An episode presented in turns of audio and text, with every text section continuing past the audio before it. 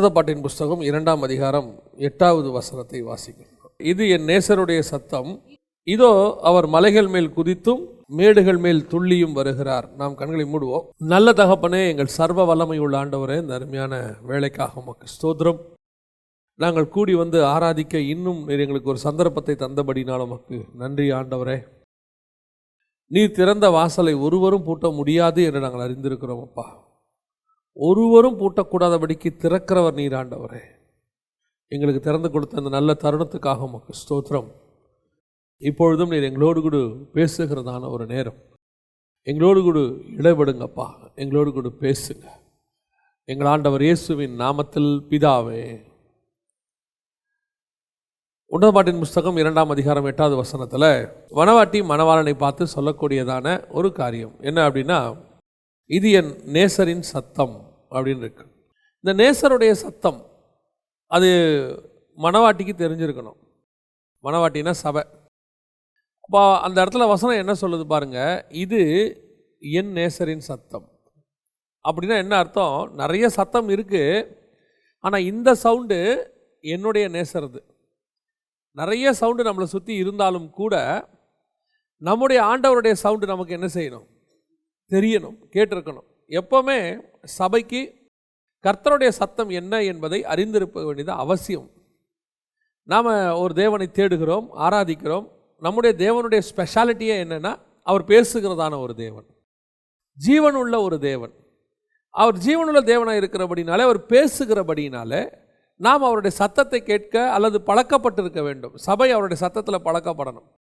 அந்த அதில் பழக்கப்பட்டிருந்தால் மட்டும்தான் மற்ற எந்த சத்தம் வந்தாலும் இது என்னுடைய நேச சத்தம் இல்லைன்னு உங்களுக்கு தெரியும். ஆண்டவரே என்ன சொல்கிறாரு என்னுடைய ஆடுகள் என் சத்தத்தை அறிந்திருக்கிறது. என்னுடைய ஆடுகள் என் சத்தத்திற்கு செவி கொடுக்கிறது.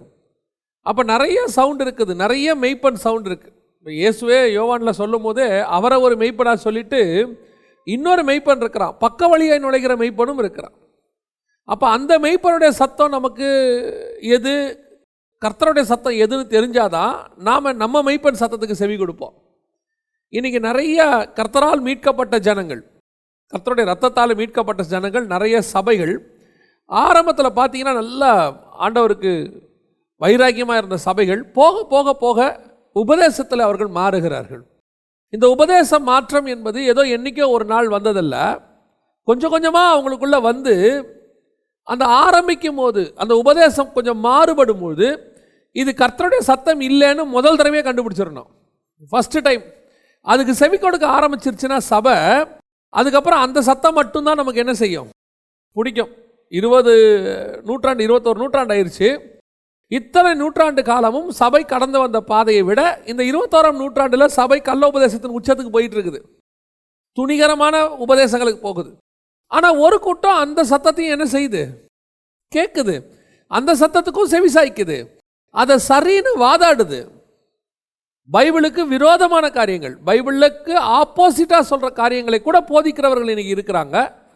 அப்போ எது கர்த்தருடைய சத்தம்னு யாருக்கு தெரியல? அவங்களுக்கு தெரியல.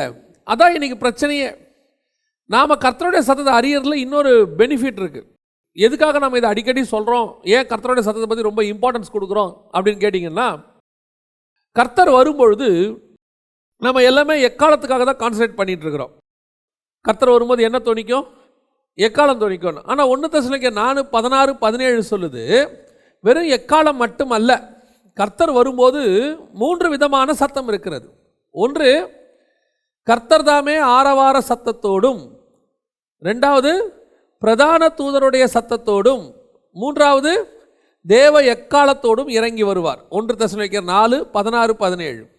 அப்போ கர்த்தர் வரும்போது முதலாவது போட போகிறது அவருடைய சத்தம்.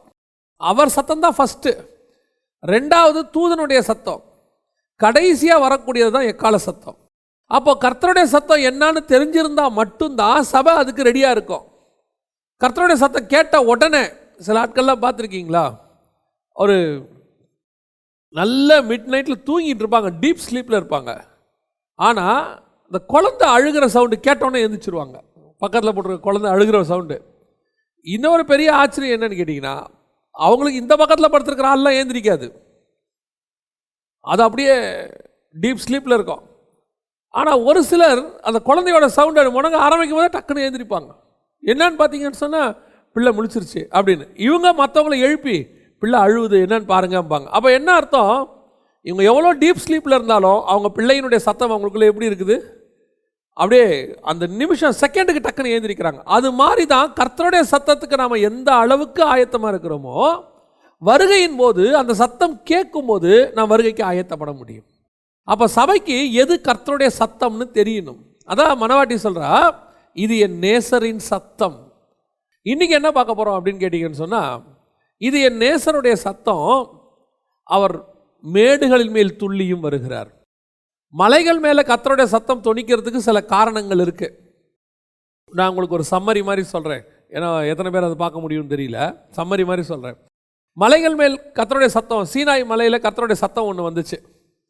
எங்கள் இஸ்ரேவேல் ஜனங்களுக்கு முன்பாக எதுக்காக அந்த சத்தம் வந்துச்சு அப்படின்னு கேட்டிங்கன்னா அவர் சொல்கிறாரு மோசே நான் உன்கிட்ட பேச போகிறேன் ஜனங்கள் உன்னை விசுவாசிக்கத்தக்கதாக நான் வந்து என்ன செய்ய போகிறேன் மலை மேலே இறங்க போகிறேன் நான் இறங்குற அந்த தோரணையை பார்த்து ஜனங்க உனக்கு பயப்படணும். ஜனங்க உன் சத்தத்துக்கு செவி கொடுக்கணும்.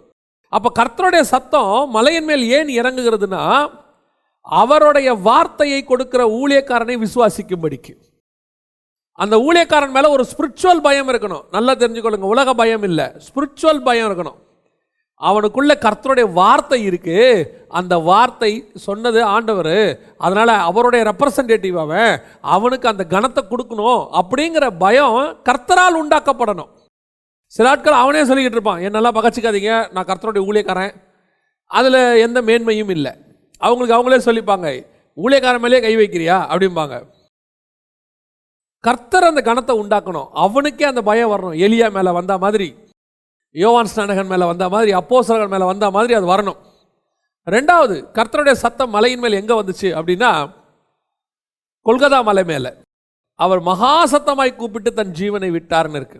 அது எதுக்காக வந்ததுன்னு கேட்டிங்கன்னா புதிதும் ஜீவனமான மார்க்கத்தை திறந்தார். அதுக்கு அடுத்த வசனம் சொல்லலாம் தேவாலயத்தினுடைய திரைச்சிலை மேலிருந்து கீழாக ரெண்டாக கிழிந்தது. இயேசுடைய அந்த சத்தம் மகா சத்தத்தினுடைய விளைவு பரலோகத்தின் கதவுகளை திறந்தது. பரலோகத்துக்கு நமக்கு போகிறதுக்கு என்ன கிடைச்சது? மூணாவது கத்தருடைய சத்தம் மலையின் மேல் எங்கே தொணிச்சுது அப்படின்னு சொல்லி நீங்கள் பார்த்தீங்கன்னு சொன்னால் எலியாவின் இடத்துல ஒன்று ராஜாக்களின் புஸ்தகத்தில் எலியா குகையில் போய் தங்கி இருக்கிறாரு அங்கே சத்தம் எப்படி இருந்துச்சு? மகா சத்தமாக இருந்துச்சா? இல்லை பயமுறுத்துற மாதிரி இருந்துச்சான்னு பார்த்தா அப்படி இல்லை. வசனம் சொல்லுது மெல்லிய சத்தம் கேட்டது அப்படின்னு இருக்கு. எதனால்? எலியா பாதை மாறி போய் அங்கே நிற்கிறார் எலியா இப்போ கர்த்தருடைய சித்தத்தை விட்டு வழி விலகி நிற்கிறார் இப்போ முகத்தை மூடிக்கிட்டார். அவருடைய போர்வையால் சால்வையால் மூடிக்கிட்டார். காரணம் என்ன? அவர் வந்து கர்த்தர் சொல்லாத இடத்துல நிற்கிறார் எலியாவுடைய ஸ்பெஷாலிட்டியே கர்த்தருக்கு முன்பாக நிற்கிறேன் நான். எப்பவும் எலியா என்ன சொல்வார் கர்த்தருக்கு முன்பாக நிற்கிறேன் நான். அப்படி நிற்கிற எலியா இன்னைக்கு கர்த்தருக்கு முன்னாடி என்ன செய்ய முடியல? நிற்க முடியல. அதனால் முகத்தை மூடிக்கிட்டார். ஆண்டவரே I am standing in the wrong place இப்போ கர்த்தர் சொல்கிறாரு ஜைஜாண்டிக்கா பயமுறுத்தி ஆண்டவர் சொல்லலை. மெல்லிய சத்தத்தில் சொல்கிறாரு எலியாவே பரவாயில்ல திருப்பி நீ எங்கே போயிரு? எங்கேருந்து வந்தியோ அதே தமஸ்குவுக்கு திரும்பி போ. நான் உன்னை ஆசீர்வதிக்கிறவனா மாற்றுவேன் நீ அத்- எல்லாரையும் அபிஷேகம் பண்ணுவேன் அப்போ என்ன அர்த்தம்? நீ பாவத்தில் விழுந்த போதோ பின்மாற்றம் அடைந்த போதோ கர்த்தர் உன்னை பயமுறுத்துகிறவர் அல்ல ஆற்றி தேற்றுகிறவராக அவருடைய சத்தம் மலையின் மேல் வரும். இதுதான் மூணாவது சத்தம். நாலாவது சத்தம் ஒன்று இருக்கு.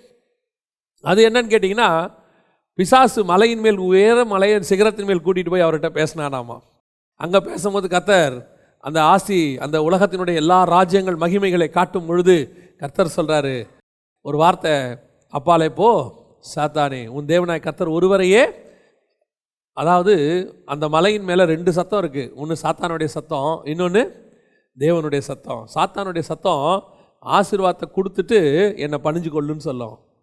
அதான் சாத்தானுடைய சத்தம். எப்பவுமே சாத்தான் ஃபஸ்ட்டு உங்களுக்கு என்னத்தை காட்டுவான்? பயங்கரமான ஆசீர்வாதத்தை காட்டுவான். ஃபஸ்ட்டு காட்டிட்டு அதுக்கப்புறம் தான் அவன் வேலையை காட்டுவான் அவன். இதை பார்த்தியா? எல்லாம் சூப்பராக இருக்கா? இருக்கு. எல்லாம் உனக்கு தான். அப்படியா? ஆனால் ஒன்றே ஒன்று என் காலில் மட்டும் விழுந்துரு. அப்படிம்பா. ஆனால் ஆண்டவர் அப்படி இல்லை. அப்பாலே போ சாத்தானே. ஆண்டவர் சொல்வார் உன் தேவனாய் கர்த்தர் ஒருவரையே ஆராதனை செய்வாராக. அதான் ஆண்டவருக்கும் பிசாசுக்கும் என்ன டிஃப்ரென்ஸ் பிசாசு ஆசீர்வாதத்தை காட்டிட்டு உங்களை அதுக்கப்புறமா மோசம் போக்குவான். கர்த்தர் சொல்வார் நான் சொல்கிறத செய் நான் உன்னை ஆசீர்வதிக்கிறேன் பாரு. கர்த்தர் ஆசீர்வதிக்கிறேன்னு சொல்லிட்டு அதுக்கப்புறமா சொல்ல மாட்டார். அவர் சொல்லுவார் உன் தகப்பன் வீட்டையும் உன் இனத்தையும் தேசத்தையும் விட்டு வா நான் உன்னை ஆசிர்வதிப்பேன். நான் சொல்லுகிற இந்த தேசத்தில் நீ குடியிரு நான் உன்னை ஆசிர்வதிப்பேன். கர்த்தர் சொல்கிற வார்த்தையெல்லாம் பார்த்தீங்கன்னா அப்படி தான் இருக்கும். நான் சொல்கிறத செய் அப்புறமா நான் உன்னை என்ன செய்கிறேன் ஆசிர்வதிக்கிறேன். பிசா சொல்லுவான் நான் உன்னை ஆசிர்வதிக்கிறேன் நான் சொல்கிறத செய். டிஃப்ரென்ஸ் இருக்குது ரெண்டுத்துக்கும். நான் சொல்கிறது புரியுதா? ஆப்போசிட்டாக இருக்கும். கர்த்தர் சொல்கிறதுக்கும் பிசா சொல்கிறதுக்கும் கர்த்தர் சொல்கிறது கட்டளையை கொடுத்து நீ செஞ்சினா இது உனக்கு ஆசீர்வாதம். ஆனால் பிசா சொல்லுவான் எல்லா வெத்துக்கோ எல்லாத்தையும் செஞ்சுக்கோ. நம்ம கார்பரேட்காரங்க மாதிரி. கார்பரேட்காரன் பார்த்தீங்கன்னா ஃபஸ்ட்டு உங்களுக்கு ஃப்ரீ க்ரீன் சொல்லி நல்லா என்ன பண்ணிடுவான்? பழக்கப்படுத்தி உங்களை எல்லாம் செஞ்ச பிறகு நீங்கள் பழக்கப்பட்ட பிறகு சொல்லுவான் இல்லைங்க இதுக்கு மாதம் முந்நூறுரூவா நீங்கள் கட்டணும்.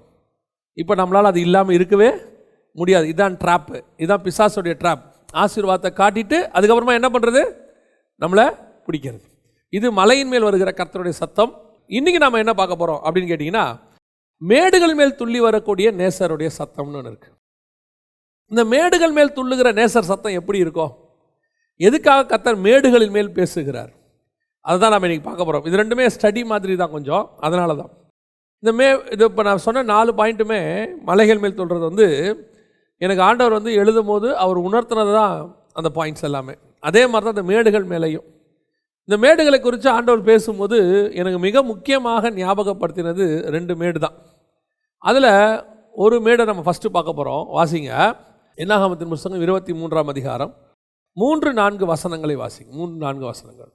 பின்பு பீலையாம் பாலாகை நோக்கி உம்முடைய சர்வாங்க தகன பலி எண்டையில் நில்லும். நான் போய் வருகிறேன். கர்த்தர் வந்து என்னை சந்திக்கிறதாயிருக்கும். அவர் எனக்கு வெளிப்படுத்துவதை உமக்கு அறிவிப்பேன் என்று சொல்லி ஒரு மேட்டின் மேல் ஏறினான். நல்லா கவனிச்சுக்கொள்ளுங்க. கர்த்தர் வந்து சந்திக்கிற இடம் எது? ஒரு மேடு. அதனால தான் மணவாட்டி சொல்றா மேடுகள் மேல் துள்ளி என் கர்த்தர் வருகிறார். என இது என்னுடைய நேசரின் சத்தம்.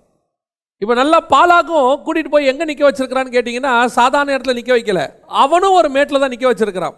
அதே என்னாகமத்தின் புஸ்தகம் இருபத்தி ரெண்டாம் அதிகாரம் நாற்பத்தி ஓராவது வசனம். மறுநாள் காலமே பாலாக் பிழையாமை கூட்டிக் கொண்டு அவனை பாகாலுடைய மேடுகளில் ஏற பண்ணினான். அவ்விடத்திலிருந்து பிழையாம் ஜனத்தின் கடைசி பாளையத்தை பார்த்தான். நல்லா கவனிச்சுக்கொள்ளுங்க. பாலாகம் எங்க கொண்டு போய் நிற்க வச்சிருக்கிறான்? பாகாலின் மேடுகளின் மேல் ஏறினான். பாகால் என்பது என்ன? மோபேருடைய கடவுள். மோபர்களுக்கு அவருக்கு ஒரு கடவுள் இருக்கிறார். அந்த கடவுளுடைய மேடுகள் மேலே கொண்டு போய் யாரை நிற்க வச்சிருக்கிறான்?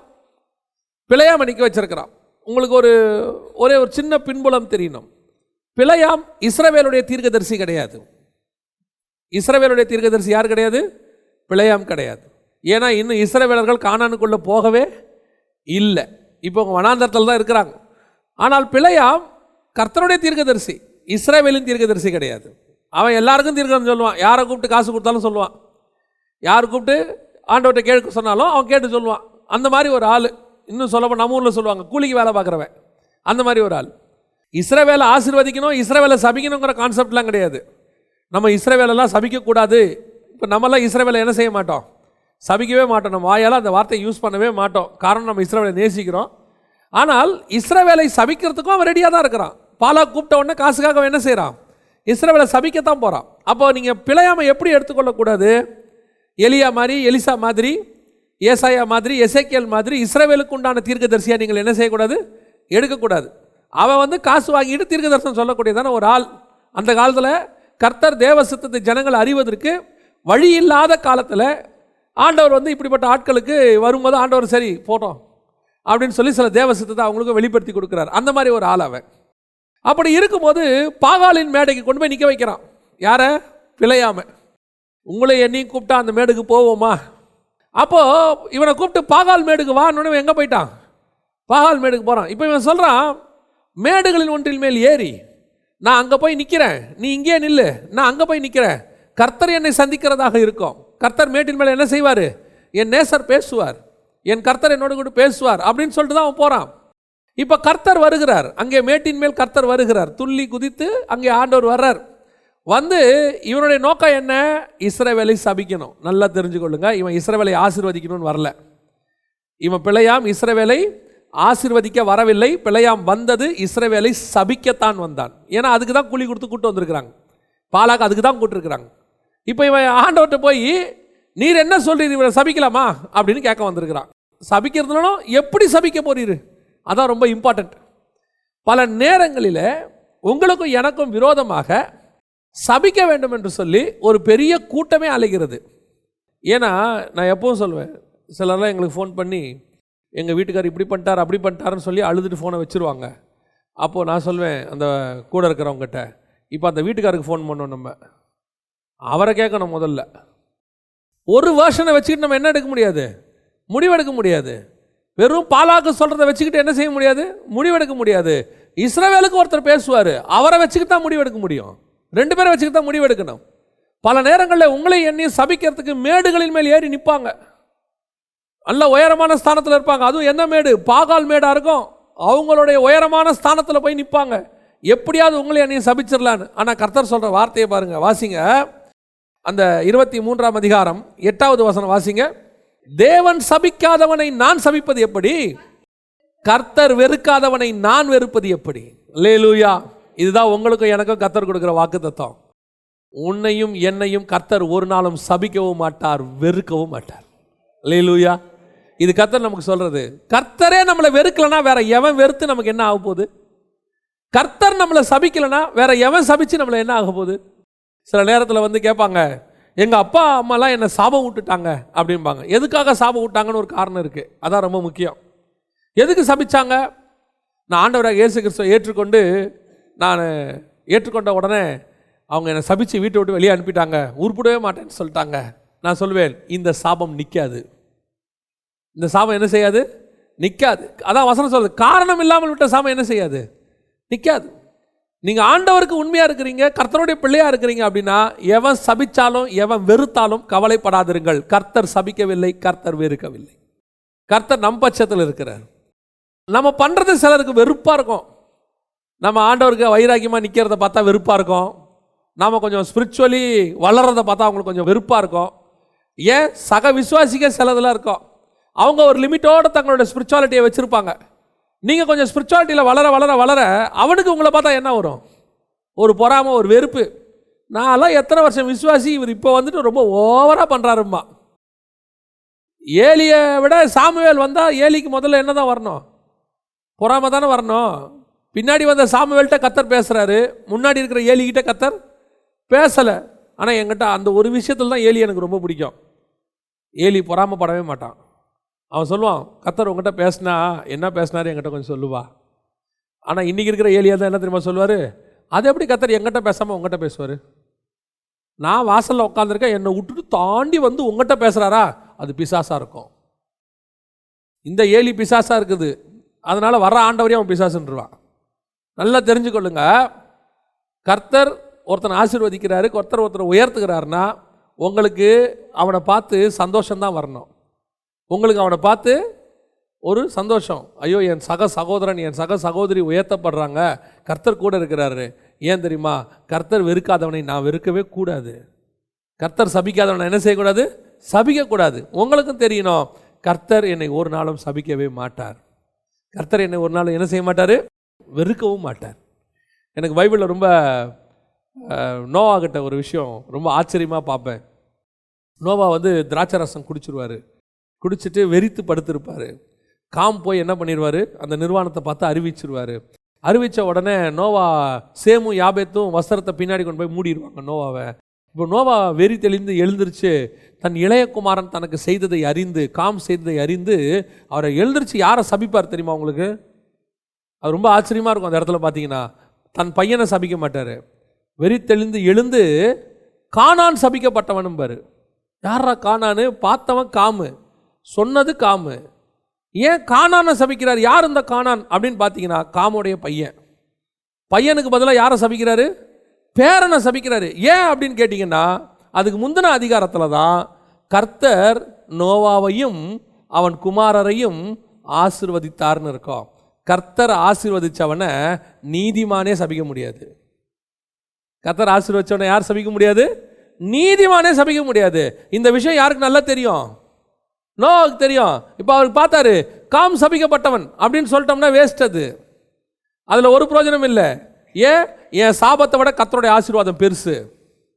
நான் சொல்கிற சபித்தலை விட கத்தர் சொல்கிற ஆசீர்வாதம் பெருசு. ஏன்? நான் அழிகிற மனுஷன் சொல்லுகிற சாபத்தை விட அழியாத தேவன் சொல்லுகிற ஆசீர்வாதம் மேலானவைகள். இது நல்ல தெளிவாக தெளிஞ்சு அவன் சொல்கிறான் காணான் சபிக்கப்பட்டவன். நெக்ஸ்ட் ஜென்ரேஷன் நீ பொழைச்சிப்போ உன் நெக்ஸ்ட் ஜென்ரேஷன் நான் சபிச்சிடுறேன். இப்போவும் சொல்கிறேன் கர்த்தர் உங்களை என்னை ஆசீர்வச்சிருக்கிறார். ஆசீர்வத்தினால தான் நீங்கள் நானும் பாவ மன்னிப்பை பெற்று இங்கே வந்து உட்காந்துருக்கிறோம் கர்த்தர் ஆசீர்வத்தை உங்களையும் என்னையும் எந்த மனுஷனும் சபிக்க முடியாது.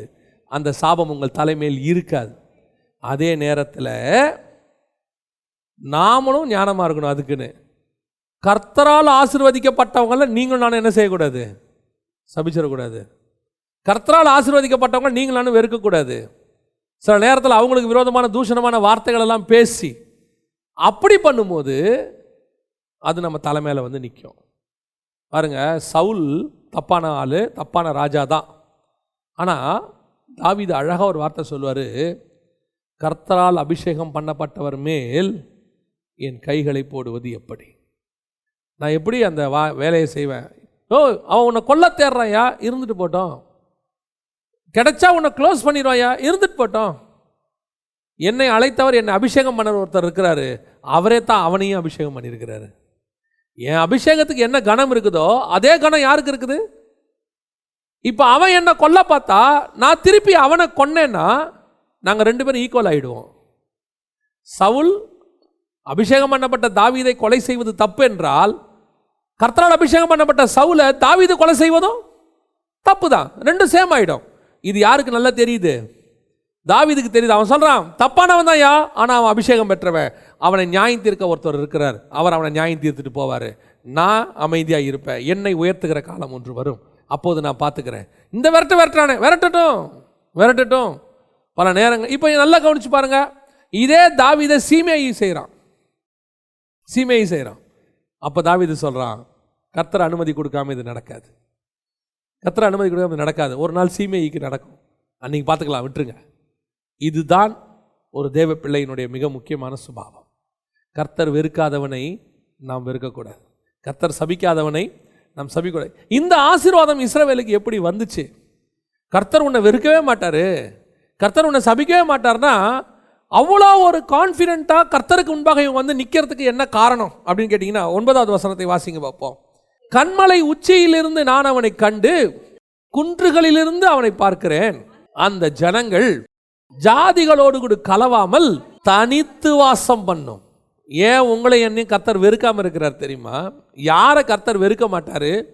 யாரை கர்த்தர் சபிக்க மாட்டாருன்னு கேட்டிங்கன்னா கர்த்தர் எல்லாரையும் சொல்லலை. ஜாதிகளோடு கூட கலவாமல் தனித்து வாசம் பண்ணுகிற அந்த கூட்டத்தை பார்த்து தான் கர்த்தர் அந்த வார்த்தையை சொல்கிறார் ஜாதிகள் அப்படின்னு சொன்னால் நான் கேஸ்டிசம் பற்றி சொல்லலை. இயேசுவின் ரத்தத்தால் கழுவப்பட்ட உங்களுக்கு எனக்கும் என்ன கிடையாது? எந்த ஜாதியும் கிடையாது. ஒரே ரத்தத்தால் கழுவப்பட்டோம். எப்போ நம்ம ரட்சிக்கப்பட்டு சபைக்குள்ளே வந்துட்டோமோ நம்ம அத்தனை பேருமே சகோதரனும் சகோதரிகளுமாக இருக்கிறோம். ஒரே ரத்தத்தால் கழுவப்பட்டோம். ஒரே பாத்திரத்தில் பானம் பண்ணுகிறோம். ஒரே அப்பத்தை நாம் புசிக்கிறோம். அதனால் இங்கே வந்து இந்த கேஸ்டிசம்னு ஒன்று கிடையவே கிடையாது. சமீபத்தில் ஒருத்தர் எங்கிட்ட பேசும்போது அதான் கேட்டாங்க. இந்த வா இந்த மாதிரி காரியங்களை வச்சுக்கிட்டு இந்த ஜாதிகள்னு இருக்குது அப்படின்னா இங் நீங்கள் இங்கிலீஷில் போய் பாருங்கள் கேஸ்ட்டுன்னு இருக்காது. கைண்டுன்னு இருக்கும். ட்ரைப்ஸுன்னு இருக்கும். அதோட என்ன அர்த்தம் அப்படின்னு சொன்னால் மற்ற இனத்தோடு கூட கலவாமல் அப்படின்னு. சில நேரத்தில் பார்த்தீங்கன்னு சொன்னால் நான் ஒரு உதாரணத்துக்கு சொல்கிறேன் வெளிநாட்டில் போய் வேலை செய்யும் போது நம்ம ஜனங்க பார்த்தீங்கன்னு சொன்னால் தமிழ்காரங்களாம் ஒரு பக்கமாக இருப்பாங்க. பிலிப்பைன்ஸ்காரங்களாம் ஒரு பக்கமாக இருப்பாங்க. பங்களாதேஷ்காரங்களாம் ஒரு பக்கமாக இருப்பாங்க.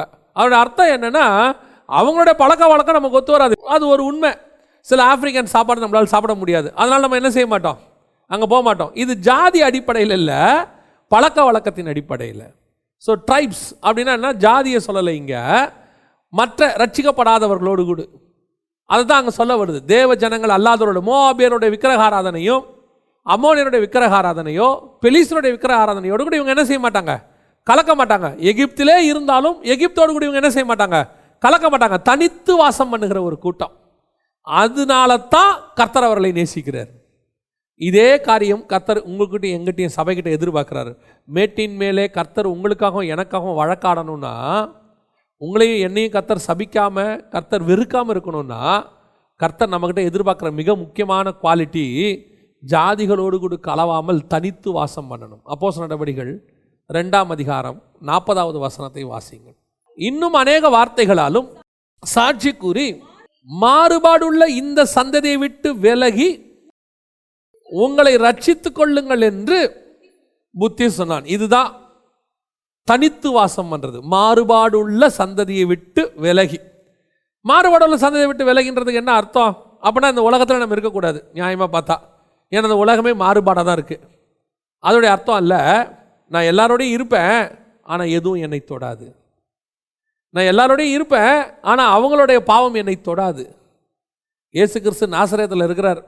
நாசரேத் வந்து இருக்கிறதுலே ஒஸ்ட் பிளேஸ்னு சொல்கிறாங்க அதனால தான் அவன் கேட்குறான் நாசரேத்திலிருந்து ஒரு நன்மை தோன்றுமோ? அப்படின்னு. நான் நாசரத்திலே இருப்பேன் ஆனால் நாசரத்துடைய பாவம் என்னை தொடாது. நான் பாபிலோனுக்குள் இருப்பேன் ஆனால் பாபிலோனுடைய ராஜாவுடைய ஆகாரத்தினுடைய தீட்டு என்னை தொடாது. அதுதான்.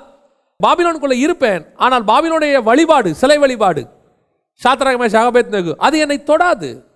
காரணம் நான் தனித்து இருக்கிற கூட்டம். இதே காரியத்தை பார்த்தீங்கன்னு சொன்னால் மேதிய பேசிய சாம்ராஜ்யத்தில் ராஜா கிட்ட போய் சொல்லுவாங்க. நம்மக்கிட்ட ஒரு கூட்டம் இருக்குது இந்த ஊரில். இது யாரோடையும் சேர மாட்டேங்குது இது தனியாக இருக்குது. ஆமாம் இதுதான் உங்களுக்கு எனக்கும் அடையாளம். உங்களை என்னையும் பார்த்து சொல்கிறாங்கல்ல இது எதோடையும் ஒத்து போகாதுங்க இப்பவும் சொல்கிறேன் நீங்கள் உலகம் உங்களை தொடாதபடிக்கு தனித்திருக்கும் பொழுது தான் கர்த்தர் உங்களுக்காக வைராக்கியம் பாராட்டுவார். அவங்க ஆஃபீஸில் எல்லாரும் ஒரு குரூப்பில் இருப்பாங்க. நீங்கள் தனித்து இருக்கணும் தனித்து தான் இருப்பீங்க. அவன் சொல்லுவான் இவர் எதுக்கும் வரமாட்டாருங்க. ஒரு வீக்கெண்டில் பார்ட்டி வச்சா வரமாட்டார். ஒரு அவுட்டிங் டேட்டிங் எதுவுமே கிடையாதுங்க. அதனால் எதுக்கும் லைக் பண்ண மாட்டார்.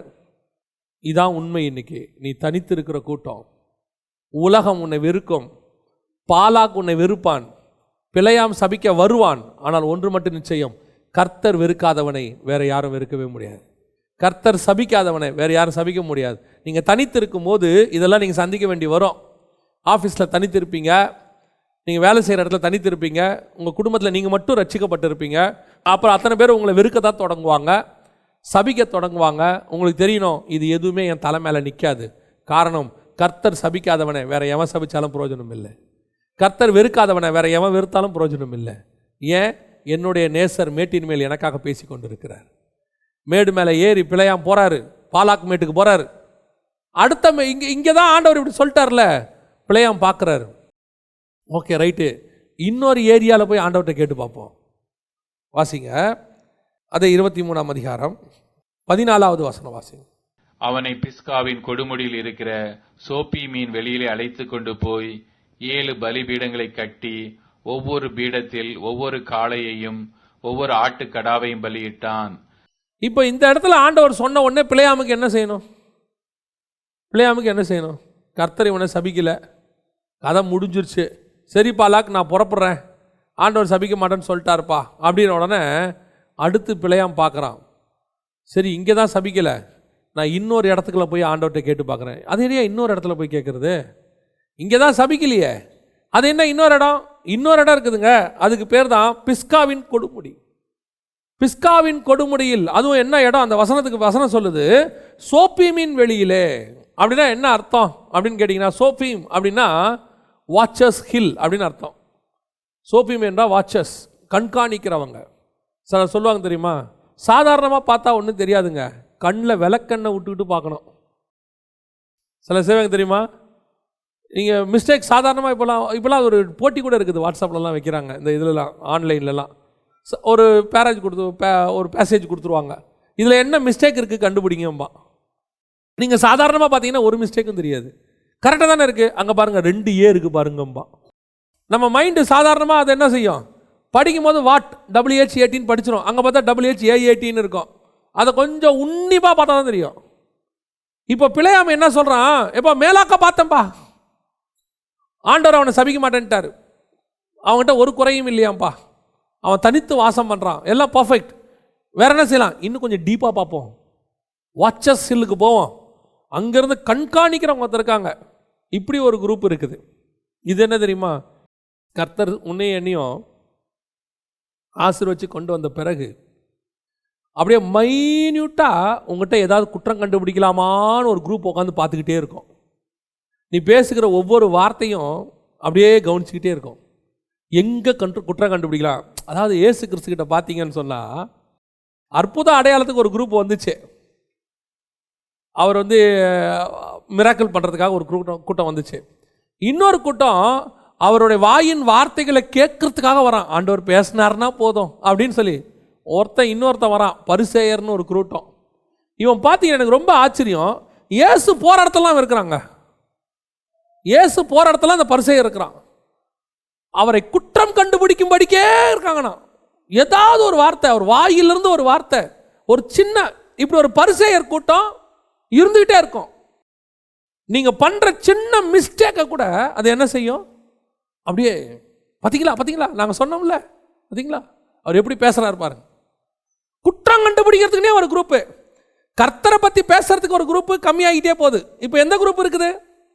அந்த ஊழியக்காரர் என்ன பேசுகிறாரு இவர் என்ன பேசுகிறாரு இது அப்படியே கண்டுபிடிச்சி அந்த வாயின் வார்த்தைகளை அப்படியே ஒரு வாட்ச ஸ்கில்ல உட்காந்துருப்போம் ஷார்ப்பாக இவர் பண்ணுறது கரெக்டாக இவர் பண்ணுறது நான் சொல்கிறேன் இப்படிப்பட்ட கூட்டத்துக்கு கத்தர் சொல்கிற ஒரு விஷயம் என்ன? வாசிங்க.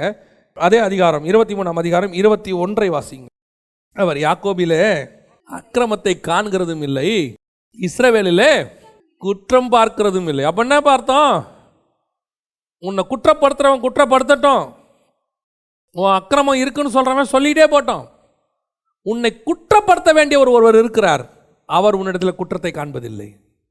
உன் அக்கிரமத்தை பார்க்க வேண்டிய ஒரு ஒருத்தர் அவருக்கு தான் அந்த தகுதி இருக்கே. வேற எவனுக்கு அந்த தகுதி உலகத்தில் கிடையவே கிடையாது. உங்கள் குற்றத்தை உங்களை நீ குற்றவாளின்னு நியாயம் தீர்க்கிறதுக்கு எனக்கு எந்த அதிகாரம் இல்லை. நான் குற்றவாளி என்று நியாயம் தீர்க்கிற அதிகாரம் உங்களுக்கும் இல்லை. உணர்த்துவது வேறு. நீங்கள் இந்த மாதிரி தப்பு பண்ணுறீங்க கொஞ்சம் திருத்திக்கோங்க. கண்டித்து சொல்கிறது வேற. குற்றப்படுத்துறது. எப்படியாவது உன்னை தண்டனை வாங்கி கொடுக்கணும்னு நினைக்கிறது. எப்படியாவது உன் ஊழியத்தை ஒழிக்கணும்னு நினைக்கிறது.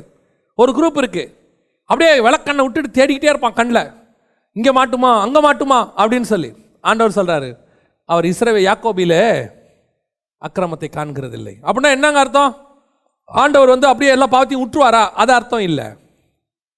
என் பிள்ளையோடைய அக்கிரமத்தையும் என் பிள்ளையோடைய பாவத்தையும் நான் பார்த்துக்கிறேன். அவனை திருத்த எனக்கு தெரியும். நீ உன் வேலையை பாரு. சீஷர்கள் பல நேரங்களில் தப்பு தான் செய்வாங்க. வயல்வெளியாக போகும்போது என்ன செய்வான்? எல்லாத்தையும் எடுத்து குறிச்சு குறிச்சிக்கிட்டே போவான். கை கழுவாமல் சாப்பிட்ருவான் உபவாசம் இருக்க மாட்டான். சில நேரத்தில் தப்பு தான் செய்வான். கத்தர் சொல்வார் பரிசெயர்கிட்ட ஆமாப்பா அவன் பண்ணது தப்பு தான். என்ன பண்ணுறது இவனுங்களை வச்சுட்டு நான் மாரடிச்சுன்னு இருக்கிறேன். அப்படின்னு சொல்ல மாட்டார். என்ன பண்ணுறது இவனுங்களை வச்சுட்டு என் உயிர் போகுது. பிதா இவனை கொடுத்து விட்டாரு. இவனுங்களை எப்படி தான் கரை சேர்க்க போகிறானு பரிசையும் கூட சேர்ந்துக்கிட்டு இவனுங்களை திட்ட மாட்டார் பார்த்துருக்கீங்களா?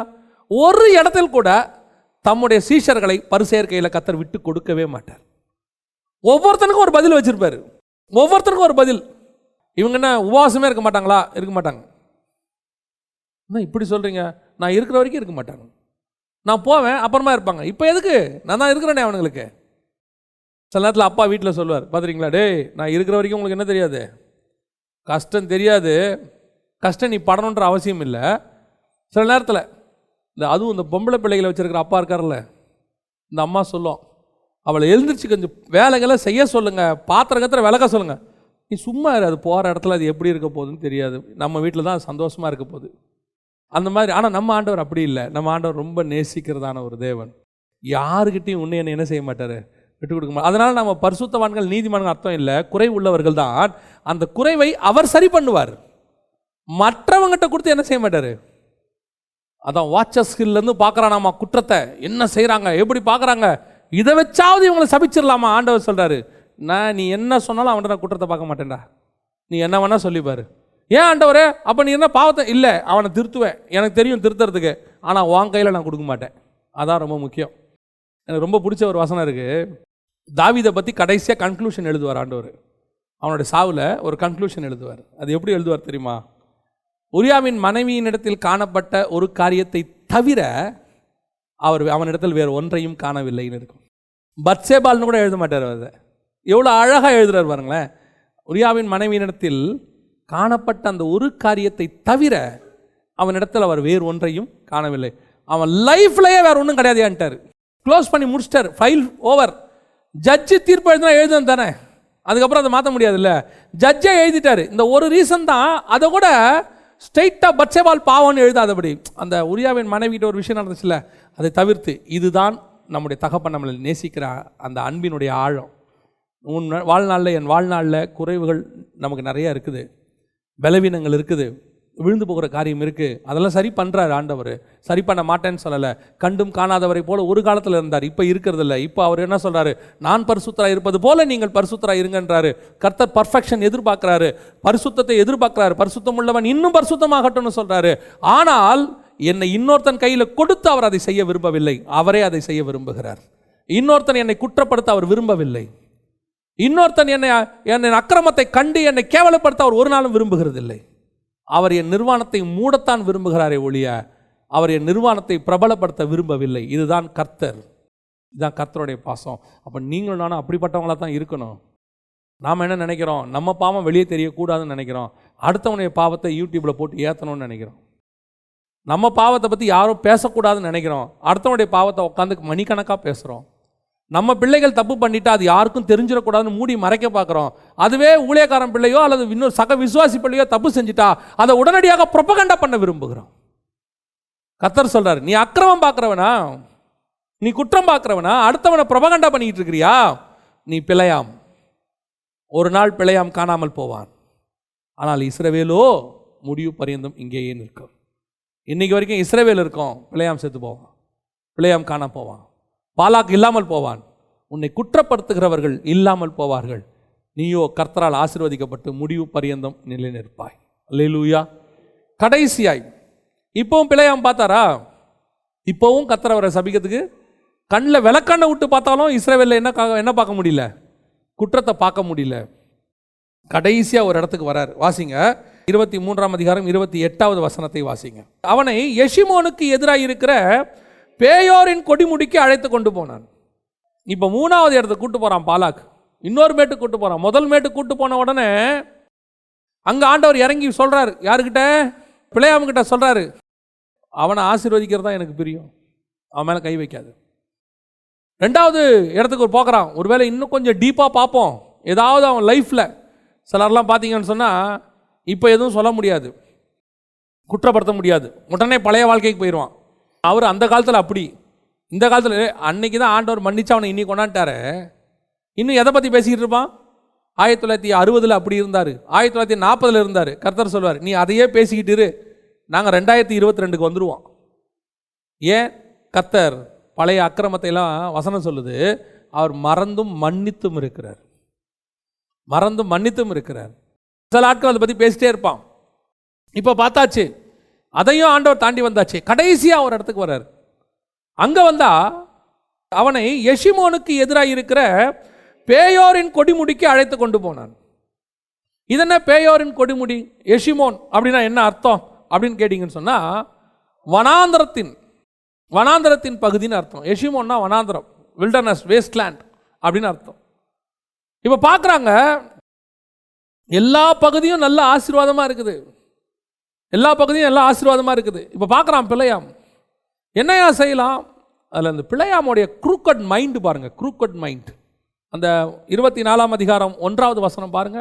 இஸ்ரவேலை ஆசீர்வதிப்பதே கர்த்தருக்கு பிரியம் என்று பீலையாம் கண்டபோது அவன் முந்தி செய்து வந்தது போல நிமித்தம் பார்க்க போகாமல் வனாந்திரத்திற்கு நேராக தன் முகத்தை திருப்பி இப்போ பாருங்களேன் இப்படியே அங்கே போய் நின்று ஆண்டவர்கிட்ட கேட்டோம்னா ஆண்டவர் இவனை பற்றின நல்ல விஷயத்தை மட்டும்தான் சொல்கிறாரு இவனை பற்றின கெட்ட விஷயத்தை கண்டுக்க மாட்டுறாரு நான் பார்த்துக்கிறேன்ட்டாரு அக்கிரமத்தை காண்கிறதும் இல்லை. அவனுடைய பாவத்தை பார்க்கறதும் இல்லைன்னு ஆண்டவர் சொல்கிறார் அப்படி இருக்கும்போது இப்படியே போய்கிட்டே இருந்தால் ஆண்டவருக்கு இஸ்ரேவேல் ஆசீர்வதிக்கிறதா? பிரியம். இப்போ பிழையாம் பார்க்குறான். இவர் ஆசீர்வச்சிட்டே இருக்கிறாரு. இப்படி ஆசீர்வச்சிட்டே இருந்தால் நமக்கு பாலாகிட்டேருந்து என்ன வராது? பாலாக ஒரு பெரிய ஆசீர்வாதம் சொல்லியிருக்கான். நீ கேட்குற வீடு வாசல். தோட்டம் துறவு வேலைக்காரன் என்ன வேணும் உனக்கு? எல்லாம் கொடுக்குறேன்பா. இவனை மட்டும் சபிச்சிரு. இப்போ பிள்ளையாம் பார்க்குறான் இவன் சபிக்குத்தா காசு கொடுக்குறேங்கிறான். இவர் அவனை சபிக்கவே மாட்டேங்கிறார். எந்த ஆங்கிளில் பார்த்தாலும் இஸ்ரவேலை என்ன செய்கிறாரு ஆசீர்வதிக்கிறார். பழையத்த காரியத்தை எடுத்தாலும் ஆசீர்வச்சிடுறாரு இப்போ பார்த்தாலும் ஆசீர்வதிக்கிறார். என்ன பண்ணலாம்? இப்போ பார்க்குறான் சரி திருப்பி எப்பவும் வர பார்க்க வேண்டாம். வனாந்தரத்தின் சைடுக்கு போயிடுவோம். வனாந்தரத்தின் சைடு என்னென்னா உபத்திரவத்தின் காலம். சரி இவனை பின்னாடி இருந்து பார்ப்போம் வனாந்தரத்துலேருந்து பார்ப்போம். ஏன்? வனாந்தரத்தில் தான் முறுமுறுப்பாங்க. இல்லையா? வனாந்தரத்தில் முறுமுறுக்கிற கூட்டம் எப்போவுமே. நம்ம எல்லாருமே அப்படித்தான். ஆசீர்வாதமாக இருக்கும்போது கத்தரை என்ன செய்ய மாட்டோம்? ஒன்றும் செய்ய மாட்டோம். வனாந்திரம் வரும்போது என்ன செய்வோம்? முறுமுறுப்போம். சரி இந்த வனாந்திரத்தில் இவங்க என்ன பண்ணுறாங்கன்னு பார்ப்போம். அந்த சைட்லேருந்து பார்ப்போம். எவனாவது பின்னாடி முறுமுறுக்கிறானா? எவனாவது கத்தரை பார்த்து வெறுப்பாக இருக்கிறானா? எந்த இடத்துலையாவது கர்த்தரை பற்றின ஒரு மனஸ்தாபத்தோடு இருக்கிறானா அப்படின்னு பார்க்குறான். ஏன்? கர்த்தர் இஸ்ரேவேலை ஆசீர்வதிக்க தான் அவருக்கு ஆசைன்னு அவனுக்கு தெரிஞ்சு போச்சு. இப்படி ஒரு கூட்டம் இருக்குது. எப்படியாவது உங்களை கண்டுபிடிச்சிடலாமா? நாமளும் எங்கே தான் மிஸ்டேக் பண்ணுவோம் தெரியுமா? ஆசீர்வாதமாக இருக்கும் போதெல்லாம் கர்த்தரை சோதனை பண்ணுறதுல எந்த பிரச்சனையும் இல்லை. திடீர்னு நமக்கு என்ன வரும்? ஒரு சோதனை காலம் ஒன்று வரும். ஒரு வனாந்தரத்தின் காலம். எல்லாருக்கும் வரும். நல்லா தெரிஞ்சுக்கொள்ளுங்க. இது எல்லாருக்கும் வரும். வனாந்தரம் வராமல் இருக்கவே இருக்காது. நம்ம பல முறை சொல்லியிருக்கிறேன். வனாந்திரம் நம்முடைய வாழ்க்கையில் ஒரு பார்ட் அது எல்லாருக்கும் ஒரே மாதிரி வனாந்தரமாக இருக்கணும்னு அவசியம் இல்லை. ஒருத்தருக்கு தமஸ்குவாக இருக்கலாம். ஒருத்தருக்கு சீன் வனாந்தரமாக இருக்கலாம். ஒருத்தருக்கு பெயர் சபா வனாந்திரமாக இருக்கலாம். ஒருத்தருக்கு வேறு வனாந்திரமாக இருக்கலாம். நான் சொல்கிறது எல்லாருக்கும் ஒரே விதமான போராட்டம் கிடையாது. ஒருத்தருக்கு ஃபினான்ஸ் போராட்டமாக இருக்கலாம். ஒருத்தருக்கு ஹெல்த் போராட்டமாக இருக்கலாம். ஒரு சிலருக்கு டிப்ரெஷன் இருக்கலாம். இந்த மாதிரி நிறைய விஷயங்கள் இருக்கலாம். ஏதோ ஒன்று கடந்து வரும். அதில் நாம் எப்படி இருக்கிறோங்கிறத ஒரு angle-ல பிள்ளையா மாதிரி ஆட்கள் பார்த்துக்கிட்டே இருக்கிறாங்க. சாத்தானுடைய ஆட்கள் என்ன செய்கிறாங்க பார்த்துக்கிட்டே இருக்கிறாங்க. சாத்தான் பார்க்குறான். இவங்க முறுமுறுக்கிறாங்களா? சபையில் வந்து முறுமுறுக்க மாட்டோம். வனாந்தரத்தில் வீட்டில் இப்படி யோசிக்கும் போது இப்படி போயிட்டே இருக்குதே நம்ம வாழ்க்கை இப்படியே போயிடுமா? ஆண்டவர் நம்மளை இப்படியே விட்டுருவாரா இதுக்கு பேசாமல் எகிப்தின் கொமுட்டிக்காயே பரவாயில்ல போல தெரியுதே. நான் முன்னாடி இருக்கும் போதே நல்லா தானே இருந்தோம். நல்ல ஒரு நாற்பதாயிரம் ஐம்பதாயிரம் வாங்கிட்டு இருந்தோம்.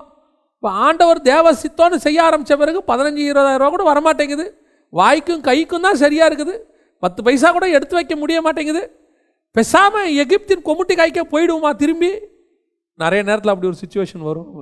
ஒரு வனாந்தரத்தின் பாதையில். மேலேருந்து பிள்ளையான் பார்க்குறான். சரி இவன் இங்கே எங்கேயாவது முறுமுறுத்துருவான். எங்கேயாவது திருப்பி பின்மாற்றம் அடைஞ்சிருவான் திருப்பி போயிடுவான் ஆனால் ஆண்டவர் சொல்கிற வார்த்தையை பாருங்கள் அந்த இருபத்தி நாலாம் அதிகாரம் அஞ்சாவது வசனம் வாசிங்க பார்ப்போம். யாக்கோபே உன் கூடாரங்களும் இஸ்ரவேலே உன் வாசஸ்தலங்களும் எவ்வளவு அழகானவை. வனாந்தரத்துக்கு நடுவில் நீ வாழுகிற ஒரு வாழ்க்கை இருக்குதே அது எவ்வளோ அழகாக இருக்குது தெரியுமா? என்ன ஆண்டவரே சொல்கிறீங்க முந்தின அதிகாரங்கள்லாம் எங்களுக்கு தண்ணி இல்லைப்பா. நாங்கள் சண்டை போட்டிருக்கிறோம். அதெல்லாம் நமக்குள்ளே உள்ள பிரச்சனைப்பா. ஆனால் தூரத்துலேருந்து பார்க்குற பாலாக்குக்கும் பிழையாமுக்கும் அது எப்படி இருக்கும் தெரியுமா?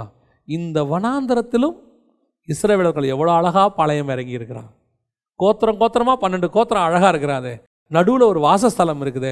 இவ்வளோ அழகாக அப்படியே பிளான் பண்ணி அவங்க பாளையம் இறங்கி இருக்கிறான் கத்தர் சொல்லியிருக்கிறாரு. அதை பார்க்குறான் அவன்.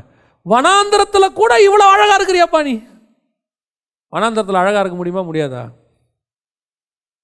காலையிலேருந்து சாயங்காலம் வரைக்கும் நான் சொல்கிறத மட்டும் நீங்கள் செஞ்சு பாருங்கள் பீச்சில் ஆரம்பித்து நீங்கள் செங்கல்பட்டு வரைக்கும் அப்படி நடந்து போயிட்டு வாங்க. எப்படி இருக்குன்னு பாருங்கள் முகம். எப்படி இருக்குன்னு நினைக்கிறீங்க திரும்பி வரும்போது? நம்மளை பார்த்தவொடனே கண்டுபிடிச்சிடலாம். என்னது ப்ராப்ளமா? முகம் ஒரு மாதிரி இருக்குது. பார்த்துட்டீங்களா? அட வேண்டாங்க நீங்கள் நல்லாவே வேலையே நல்ல ஒரு ஏசி ரூம்லேயே வேலை செய்யுங்க. காலையில் வேலை செஞ்சு சாயங்காலம் வெளியே வந்து பாருங்கள் நம்ம முகம் என்னவாயிடும்? ஒரு டயர்ட்னஸ் முகத்தில் ஒரு இது வந்துடும் ஏன்? நம்மளை நார்மல் வேலையே நம்மளை டயர்டாக்கி ஒரு மாதிரி நம்மளை என்ன செஞ்சிரு சாயங்காலம். ஆனால் இவர்கள் நாற்பது வருஷம் வனாந்தரத்தில் நடக்கிறாங்க. வசனம் சொல்லுது யாக்கோபை உன் கூடாரங்கள் எவ்வளவு அழகாக இருக்கிறது. இஸ்ரவேலே உன் வாசஸ்தலங்கள் எவ்வளவு அழகாக இருக்குது அவ்வளவு நீட்டாக கர்த்தர் மெயின்டைன் பண்ணி கூட்டிகிட்டு வர்றார். வனாந்தரத்துக்கு நடுவில் நீ நான் உபத்திரவத்துக்கு நடுவில் கடந்து போனாலும் கூட கத்தர் சொல்கிறாரு நான் வாசம் பண்ணுகிற உன்னுடைய இருதயம் நான் வாசம் பண்ணக்கூடிய உன் வீடு நான் வாசம் பண்ணக்கூடிய உன் வாழ்க்கை எவ்வளோ அழகாக இருக்கிறது. தூரத்துலேருந்து பார்க்குற ஒரு பயலுக்கும் நம்மளை பார்த்தா எப்படி தெரியுமா இருக்கும்? இவனுங்க வனாந்தரத்தில் எவ்வளோ சந்தோஷமாக இருக்கிறானுங்க. அவங்களுக்கும் கேஸ் ஆயரரூபா தான் நமக்கும் ஆயிரம் தான். நம்மளும் சிலிண்டர் வாங்குறதுக்கு கஷ்டப்பட்டு தான் வாங்குகிறோம் ஆனால் நம்ம முகத்தில் ஒரு சமாதானம் இருக்கும் நம்ம முகத்தில் ஒரு சந்தோஷம் இருக்கும். நம்மளை பார்க்கும்போது அவன் கேட்பான் நீ மட்டும் எப்படி இப்படியே இருக்கிற? நீ மட்டும் ஆள் நல்லா சந்தோஷமாகவே இருக்கிறிய. எப்படி? வேற எப்படி இல்லை ஒன்றும் தான். கத்தர் மட்டும்தான். வேற என்ன? மற்றபடி நமக்கு மட்டும் என்ன? கேஸ் நானூறுரூவாய்க்கா தராங்க. நமக்கு மட்டும் பால் விலை குறைஞ்சா இருக்குது பெட்ரோல் விலை குறைஞ்சா இருக்குது எல்லார மாதிரி தான் வனாந்தரம் தான். ஆனால் வனாந்தரத்துக்கு நடுவில் எங்கள் நடுவில் ஒருவர் வாசம் பண்ணுகிறார். அவர் எங்களை அழகாய் வைத்திருக்கிறார். நீ எந்த இடத்துலேருந்து வேணால் எங்களை பாருங்கப்பா. எங்களை சபிக்கிறதுக்கோ வெறுக்கிறதுக்கோ ஒன்றுமே இருக்காது. காரணம் எங்கள் நடுவிலே ஒருவர் எங்கள் மேட்டிலே நின்று எங்களுக்காக பேசி கொண்டிருக்கிறார். ஆண்டவர் சொல்வார் பிள்ளையம் பார்த்து பத்தியா எவ்வளோ அழகாக இருக்க பத்தியா? என்ன ஆண்டவரே உங்ககிட்ட வந்து கேட்டால் தான் நீங்கள் சபிக்க மாட்டீங்க. சரி நான் உங்ககிட்ட கேட்காம தூரத்துலேருந்து பார்க்கலான்னு பார்க்குறேன். இப்போ ஒன்று தான் சொல்கிறீங்க யாக்கோப் எவ்வளோ அழகாக இருக்கான் பார்த்தியா இஸ்ரேவேல் எவ்வளோ அழகாக இருக்கான் பார்த்தியா எப்படி ஆண்டவரே வனாந்தத்தில் அழகாக இருக்கிறான்? அவனை அழைச்சது நான். நீ எந்த ஆங்கிளில் வேணால் பாரு. நான் அவன் கூடவே இருக்கிறேன். காரணம் எனக்காக மேட்டிலே ஒருவர் பேசி கொண்டிருக்கிறார். பிழையாம் நீ எந்த மேட்டுக்கு வேணால் ஏறு பிழையாம். எந்த மேட்டுக்கு வேணால் ஏறு.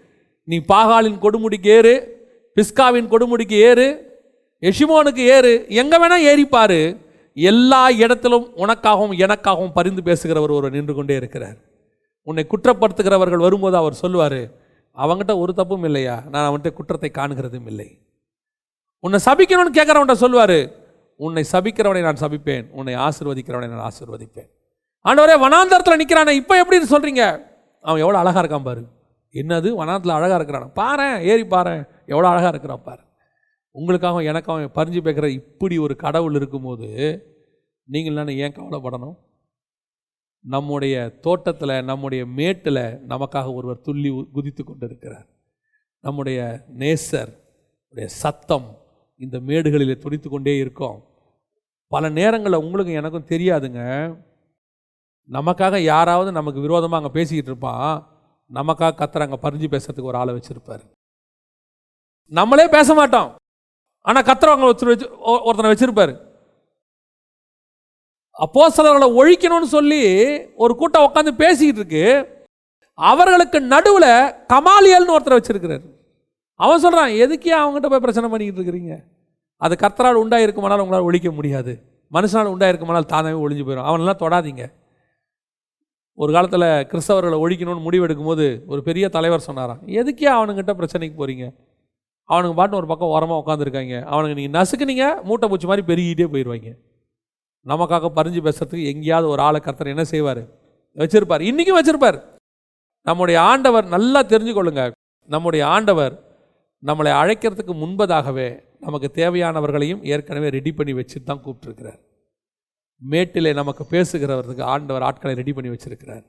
நம்முடைய நேசருடைய சத்தம் மேடுகளில் துடித்து கொண்டே இருக்கும். நீங்கள் இங்கே என யார் எனக்கு பேசுவா? யார் எனக்கு பறிஞ்சு பேசுவா? யார் எனக்காக வந்து வாதாட போகிறா எதுவும் இல்லை. நமக்காக வாதாடுகிறவர் ஒருவர் இருக்கிறார். மேட்டுகளில் அவருடைய சத்தம் துணிக்கும். தைரியமாக சொல்லுங்கள் நீ எந்த மேட்டுக்கு வேணால் போ. எங்கே வேணா அதான் நான் சொல்லுவேன் நீ எங்கே வேணால் போய் வழக்கு போடு. எங்களுக்கு வழக்காடுகிற ஒரு ஒருவர் இருக்கிறார். நீ என்னை ஒழிச்சு கட்டுறேன்னு சொல்லி பாரு. என்னை வாழ வைக்கிறேன்னு சொல்கிற ஒருத்தர் அங்கே நிற்கிறார் உன்னை இல்லாமல் போக பண்ணுவேன்னு சொல்லு. என்னை இருக்கிறவராகவே இருக்கிற ஒரு ஒருவர் வந்து என்னை இருக்க வைப்பார். அலையலூயா இந்த விசுவாசம் தான் உனக்கு எனக்கு ரொம்ப முக்கியம். உங்களுக்கு ஒன்று தெரியணும். மேடுகளிலே எனக்காக பேசுகிற நேசர் ஒருவர் இருக்கிறார். அலையலூயா நம்ம ஜெபம் பண்ண போகிறோம். எல்லா தேவனை நோக்கி பார்க்க போகிறோம். எல்லா கண்களையும் மூடுவோம். ஒவ்வொரு சூழ்நிலை வரும்போதும் நீங்கள் ஆண்டவர் அந்த மேட்டில் எனக்கு நிற்கிறாருன்னு நம்பிக்கை உங்களுக்கு வரணும். யோஷுவாவை கூட்டிகிட்டு போய் பிரதான ஆசாரியனை கூட்டிகிட்டு போய் நிற்க வச்சு அவனை குற்றப்படுத்தி அவன் வஸ்திரத்தில் இருக்கிற கரைகளை காட்டி அழுக்கை காட்டி பிசாசு குற்றப்படுத்தி கொண்டிருக்கும் போது சகரியாவின் புஸ்தகத்தில் இருக்கு. குற்றப்படுத்தும் பொழுது அங்கே பிரதான தூதன் வந்து நிற்கிறான் ஆனால் பிரதான தூதன் பேசல. வசனம் சொல்லுது கர்த்தர் அவனை நோக்கி நீ யோசுவா மேல மேலே கையை வைக்கிற? அவன் தப்பின கொல்லி. அவன் என்னுடைய ஊழியக்காரன். அந்த அழுக்கான வஸ்திரத்தை பார்த்து சொல்றாரு தூதனை பார்த்து வஸ்திரத்தை மாத்து அவனுக்கு. புது வஸ்திரத்தை போடு. ஏன் வஸ்திரம் அழுக்குப்பட்டதுன்னு கர்த்தர் கேட்கல வஸ்திரத்தை மாத்துன்னு தான் சொன்னார். கர்த்தருக்கு தெரியும் உனக்கும் எனக்கும் பரிந்து பேசுகிற ஒரு தேவன் நின்று கொண்டிருக்கிறார். யார் உன்னை எந்த கொடுமுடியில் உன்னை கொடுமைப்படுத்தினாலும் சரி உனக்கு விரோதமாக பேசினாலும் சரி அது ஒருவேளை பாகாலின் மேடுகளாக இருக்கலாம். ஒருவேளை பிஸ்காவின் கொடுமுடியாக இருக்கும். அப்படியே கண்ணில் விளக்கண்ணை விட்டுட்டு தேடுவாங்க. ஏதாவது ஒரு குற்றம் உங்ககிட்ட இருக்குதா? நீ நானும் குற்றம் இல்லாதவர்கள் கிடையாது. நம்ம மிஸ்டேக்ஸ் வர்றதுக்கு இங்கே யாரும் மிஸ்டேக் இல்லாமல் பேசவே முடியாது. இயேசு கிறிஸ்து ஒருவர் மட்டும்தான் அப்படி பேச முடியும். உன் வாழ்க்கையில் குற்றம் இல்லாமல் இருக்காது. நீ ஒன்று செஞ்ச உடனே குற்றப்படுத்துவாங்க. பாத்தியா? அன்னைக்கு என்ன அப்படி சொன்னியே? இன்னைக்கு நீ ஏன் இப்படி செஞ்சேன்னு உன்னை குற்றப்படுத்துறது ஒரு கூட்டம் உன் பக்கத்திலே நிற்கும் அது பிஸ்காவின் கொடுமுடியில் நிற்கிது ஏதாவது உங்ககிட்ட கிடைக்குமா? என்னமோ அவங்க எல்லாம் குற்றமே இல்லாத பூரண பரிசுத்தவான்கள் மாதிரி உன்னை எப்படியாவது குற்றப்படுத்தணும்னு சொல்லி உன்னை குத்தி குத்தி காட்டக்கூடிய ஒரு கூட்டம் கூடவே இருக்கும். கர்த்தர் சொல்றாரு அதெல்லாம் பிழையாமின் ஆவி அதெல்லாம் பிழையாமின் ஆவி உன்னை வேதனைப்படுத்துற பிழையாமின் ஆவி நீ செய்த பாவங்களை குத்தி காட்ட அன்னைக்கு அப்படி செஞ்சிய இன்னைக்கு இப்படி செய்யன்னு ஒன்று சொல்லுதுன்னா அது தேவனுடைய ம- பிள்ளைகளாக இருந்தாலும் அதுக்குள்ளே இருக்கிறது பிழையாமின் ஆவி ஆனால் ஆண்டவர் சொல்றாரு இஸ்ரவேலிலே நான் குற்றத்தை பார்க்கிறதில்லை. யாக்கோபிலே நான் அக்கிரமத்தை பார்க்கிறதில்லை. அவன் குற்றத்தையும் அவன் அக்கிரமத்தையும் மன்னிக்க எனக்கு தெரியும் அதை மாத்த எனக்கு தெரியும். காரணம் அவன் தாயின் கருவிலே உருவாகும் போதே அவனை நான் முன்குறித்திருக்கிறேன். அவன் பாவத்தில் இருந்த காலத்திலிருந்து அந்த சேற்றிலிருந்து தூக்கி எடுத்திருக்கிறேன். அவன் எனக்காக வைராக்கியமாக வந்தவன். அவன் எனக்காக பாடுகளை சகிச்சவன். அவன் ஒரு காலத்தில் எனக்காக ஜீவனை பணைய வச்சவன். அவனை குற்றப்படுத்துறதுக்கு நீ யார்? ஆண்டவர் கேட்குற கேள்வி ஹூம் யூ ஆர் அவன் என்னுடைய ஊழியக்காரன். அவன் என்னுடைய ஊழியக்காரன். நான் அபிஷேகம் பண்ணியிருக்கிறேன் அவனை. நான் அபிஷேகம் பண்ணவன் மேலே கையை போடவா பார்க்குறேன் யோசுவா மேலே நீங்கள் குற்றமாபடுத்த பார்க்குறீங்க ஆண்டவர் சொல்கிறார் மாத்தவன் வஸ்திரத்தை. குற்றப்படுத்துகிற சாத்தான் நரகத்தில் தள்ளப்பட்டான். குற்றப்படுத்தப்பட்ட யோசுவாவோ புது வஸ்திரம் போடப்பட்டு உயர்த்தப்பட்டான். உன் தேவனாகிய கர்த்தர் உன்னோடு கூடவே இருக்கிறார். உன்னை குற்றப்படுத்துகிறவளை நீ குற்றப்படுத்துவாய்.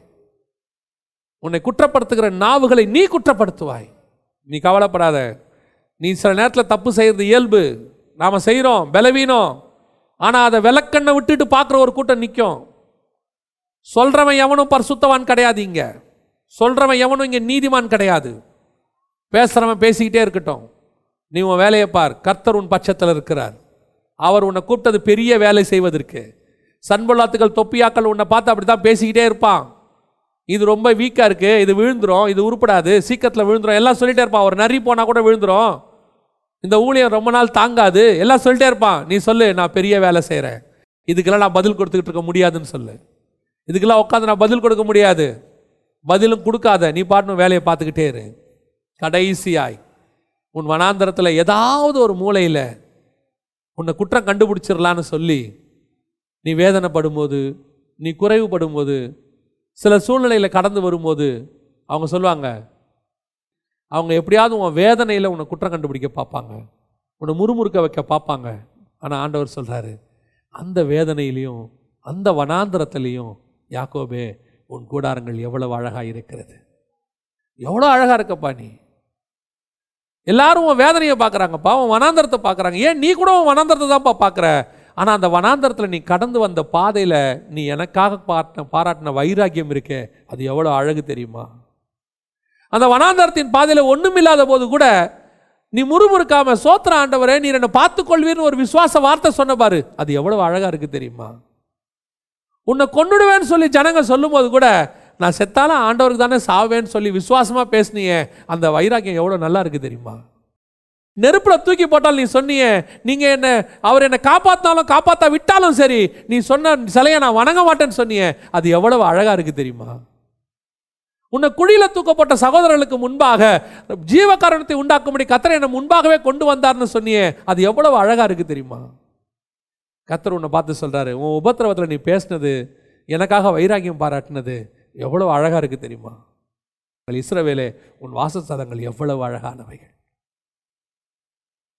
ஆண்டவர் நீ கடந்து வந்த பாதையை மறக்கலை உன் கண்ணீரின் பாதையை மறக்கலை அதில் நீ காட்டின சின்ன வைராக்கியம் கொஞ்ச நேரம் அவருக்காக நீ வைராக்கியமாக நின்னது அடி வாங்கினது. கேவலமாக பேசின வார்த்தைகளை கேட்டுக்கொண்டு அமைதியாக நின்னது. இதெல்லாம் கத்தர் பார்த்து சொல்கிறாரு நீ எவ்வளோ அழகு தெரியுமா? அதுதான் கர்த்தர் உன்னை எனக்காகவும் பரிந்து பேச வச்சிருக்குது. மேட்டில் நின்று நேசர் பேசிக்கிட்டே இருக்கிறார் உனக்காகவும் எனக்காகவும். ஒருவேளை அந்த சத்தத்தை நீ கேட்காம இருந்தா இன்றைக்கி ஆண்டவர்கிட்ட கேளுங்க ஆண்டவரே உங்கள் சத்தத்தை நான் கேட்கட்டும் ஆண்டவரே. நீங்கள் எனக்காக பேசுகிற அந்த சத்தத்தை நான் கேட்கட்டும்ப்பா. ஒப்பு கொடுப்போமா எங்கள் சர்வ வல்லமை உள்ள தகப்பனே. மேடுகளில் நின்று எங்களுக்காக பரிந்து பேசுகிற நேசரே உடைய கிருபையுள்ள கருத்தில் எங்களை தாழ்த்துகிறோம். நீங்கள் மட்டும் பேசாமல் இருந்திருந்தீங்கன்னா எங்களை இந்நேரம் கொன்று போட்டிருப்பாங்க ஆண்டவரே. எங்களுக்காக நீங்கள் பறிஞ்சு பேசாமல் இருந்திருந்தீங்கன்னா இன்னைக்கு தீய சக்திகள் பிசாசின் கிரியைகள் எங்களை நிர்மூலமாக்கி இருக்கோம் ஆண்டவரே. நீங்கள் பேசுனதால மட்டும்தான்ப்பா நாங்கள் இன்னும் ஜீவனோடு கூடவே இருக்கிறோம். நீங்கள் எங்களுக்காக பறிஞ்சு பேசுறதுனால தான்ப்பா நாங்கள் இன்னும் எங்கள் பாவத்தில் அழிஞ்சு போகாமல் நாங்கள் இன்னும் ஜீவனோடு கூட நிற்கிறோம் உங்களுடைய கிருபைக்காக ஸ்தோத்திரம். நீங்கள் எங்கள் மேலே வச்ச அன்புக்காக நன்றி. மகிமையுள்ள கரத்தில் தாழ்த்துகிறோம். எங்கள் ஆண்டவர் இயேசுவின் நாமத்தில் பிதாவே.